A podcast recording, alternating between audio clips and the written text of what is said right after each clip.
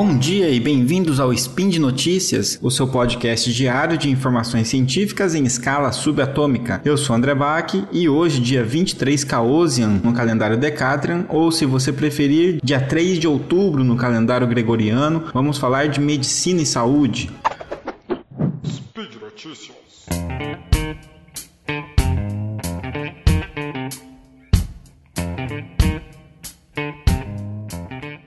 Muito bem, o tema que eu quero discutir hoje com vocês é sobre os sistemas de notificação em saúde, em especial os sistemas de notificação relacionados aos medicamentos e às vacinas, que vão servir para notificar os efeitos adversos de uma substância, seja um medicamento, seja uma vacina, que possa acontecer, efeitos adversos que possam acontecer após a comercialização. E como que esses sistemas, os dados desses sistemas têm sido utilizados utilizado de maneira inadequada para promover um ataque anti-vacina durante a pandemia. Bom, para um medicamento ou uma vacina ser lançada no mercado ou ser utilizada em grande escala na população, é necessário passar por vários testes. Esses são os testes pré-clínicos os testes clínicos, e dentre os testes clínicos a gente tem a última etapa, que é a fase 3, onde a gente faz então o teste, é um ensaio clínico controlado, aleatorizado. Tem alguns spins de notícias que falam sobre isso aqui, mas o fato é que você precisa de dados que mostrem a eficácia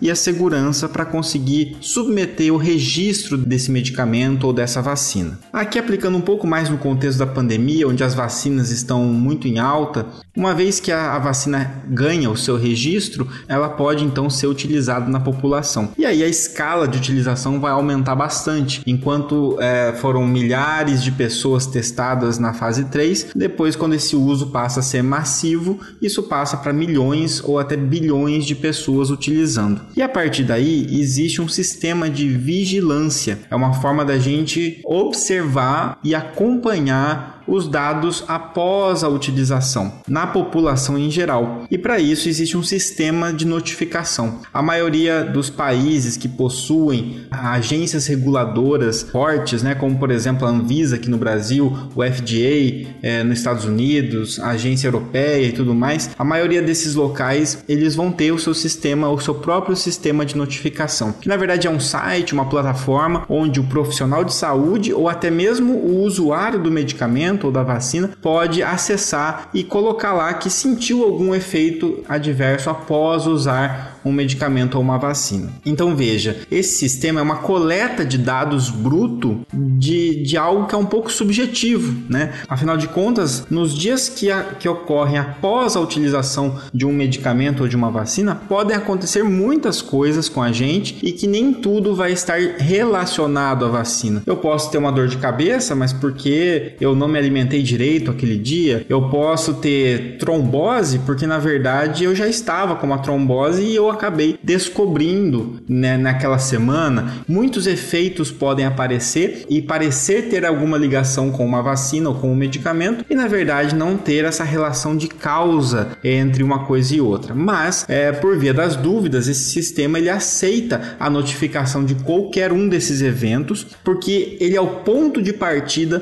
para que o sistema sistema de saúde investigue esses casos e possa concluir se de fato tem ligação com a vacina ou não tem ligação com a vacina, por exemplo. Então, ele é um pontapé inicial para uma investigação epidemiológica. Tendo apresentado isso, numa live recente, por exemplo, uma médica brasileira, bastante conhecida aí por promover ozonioterapia e falar muito de pseudociências e, e, lutar muito contra as vacinas, ela fez uma série de afirmações falsas sobre as vacinas. E ela apelou para descontextualizar dados de sistemas de notificação, que são esses que a gente está falando aqui, uh, como por exemplo o chamado VAERS, o sistema de notificação do CDC e do FDA, e o VIGIMED, que é o nosso sistema de notificação da Anvisa. Não só ela, mas aquela associação Médicos pela Vida, né, uh, também tem feito muito esse tipo de descontextualização. Então, só para deixar claro, pessoal, esse VAERS, talvez vocês ou, ouçam falar por aí, significa Vaccine Adverse Event Reporting System, que na verdade é sistema de notificação de eventos adversos de vacinas. É um programa de notificação de possíveis reações negativas à vacina que é gerenciado por dois órgãos federais de saúde dos Estados Unidos, o CDC e o FDA. E vários países têm sistemas semelhantes a esse. Nós, aqui no Brasil, temos na Anvisa o Vigimed. Esses sistemas, então, como a gente comentou, eles são ferramentas muito importantes para a gente acompanhar as possíveis consequências negativas de se usar um medicamento ou uma vacina depois que ela foi registrada e passou a ser utilizada. É uma forma da gente ficar de olho na vacina agora que ela está sendo usada em grande escala. Então, por isso, os profissionais de saúde, os hospitais, as instituições de saúde e até mesmo os pacientes, eles são encorajados a notificar qualquer reação suspeita que aconteça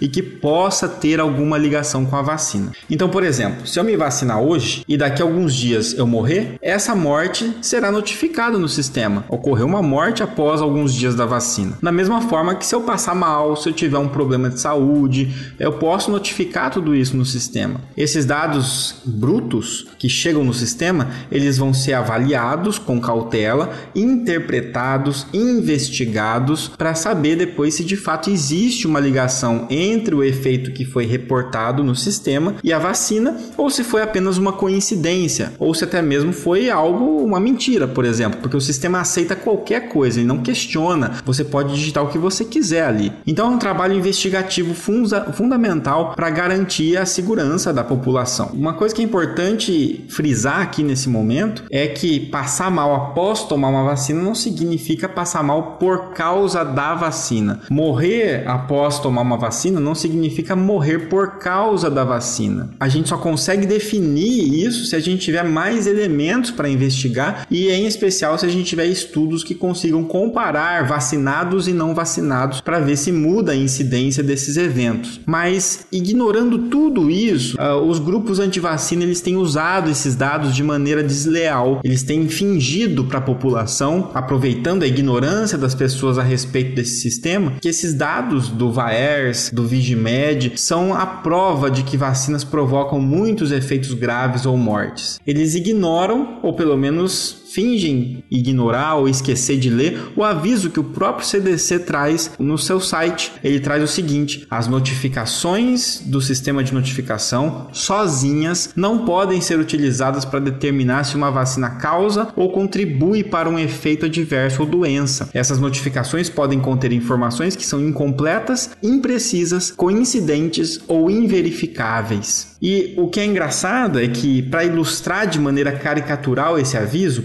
anestesiologista chamado, chamado James Laidler, ele fez propositalmente em 2004 uma notificação nesse sistema, que é o VAERS. Ele entrou no sistema e colocou o seguinte, ele se vacinou, entrou no sistema e escreveu que após tomar vacina, ele tinha se transformado no incrível Hulk. Exatamente isso, ele colocou que ele tinha se transformado no incrível Hulk, aquele do, dos filmes da Marvel, dos quadrinhos. E a notificação foi aceita e entrou no sistema. Então, no sistema de notificação de reação adversa daquela vacina, no banco de dados, dados tinha lá, foi transformado no incrível Hulk. Ou seja, se o pessoal antivacina quisesse é, usar só o dado bruto, né, poderia inclusive dizer que a vacina pode causar a pessoa se transformar no incrível Hulk. É lógico que o CDC ligou para esse médico pedindo permissão para remover essa queixa, porque estava na cara que era uma queixa fantasiosa, e claro que o médico permitiu, né, que fosse removido, porque era só um teste que ele estava fazendo. Mas caso o médico falasse, não, eu não permito que remova porque eu estou, eu me senti transformado no Incrível Hulk, essa reação estaria no banco de dados do Vaers até hoje. Então é um risco muito grande pegar esses dados. Esses dados eles não servem para provar que um efeito acontece. Esses dados servem para que a gente tenha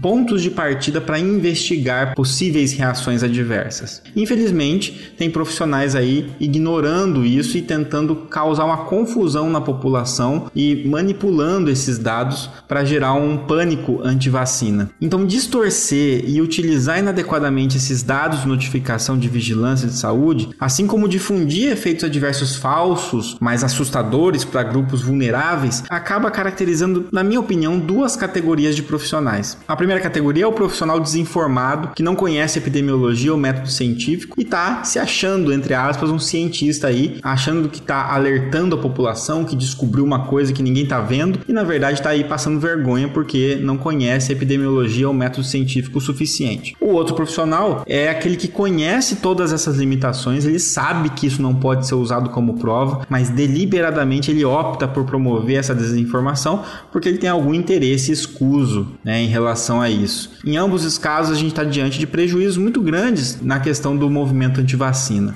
Então a gente não pode admitir que, que tenha pessoas em ventilação mecânica ou morrendo por conta de fake news que afastam essas pessoas da vacina. Embora as pessoas achem que o estímulo à vacinação ou até mesmo as discussões sobre obrigatoriedade caracterizam uma perda de autonomia das pessoas, na verdade é o contrário.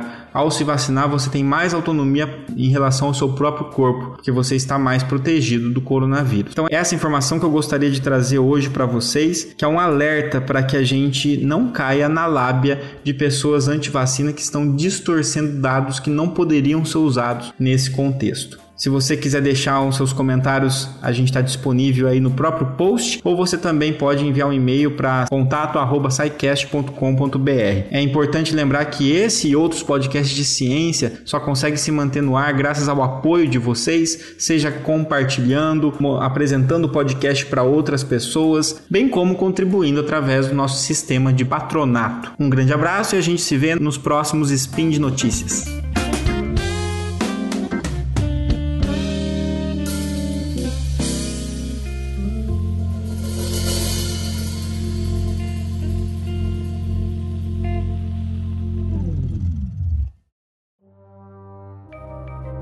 Este programa foi produzido por Mentes Deviantes.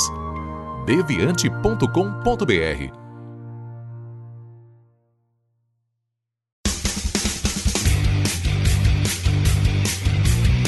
Cortes, edição de podcast.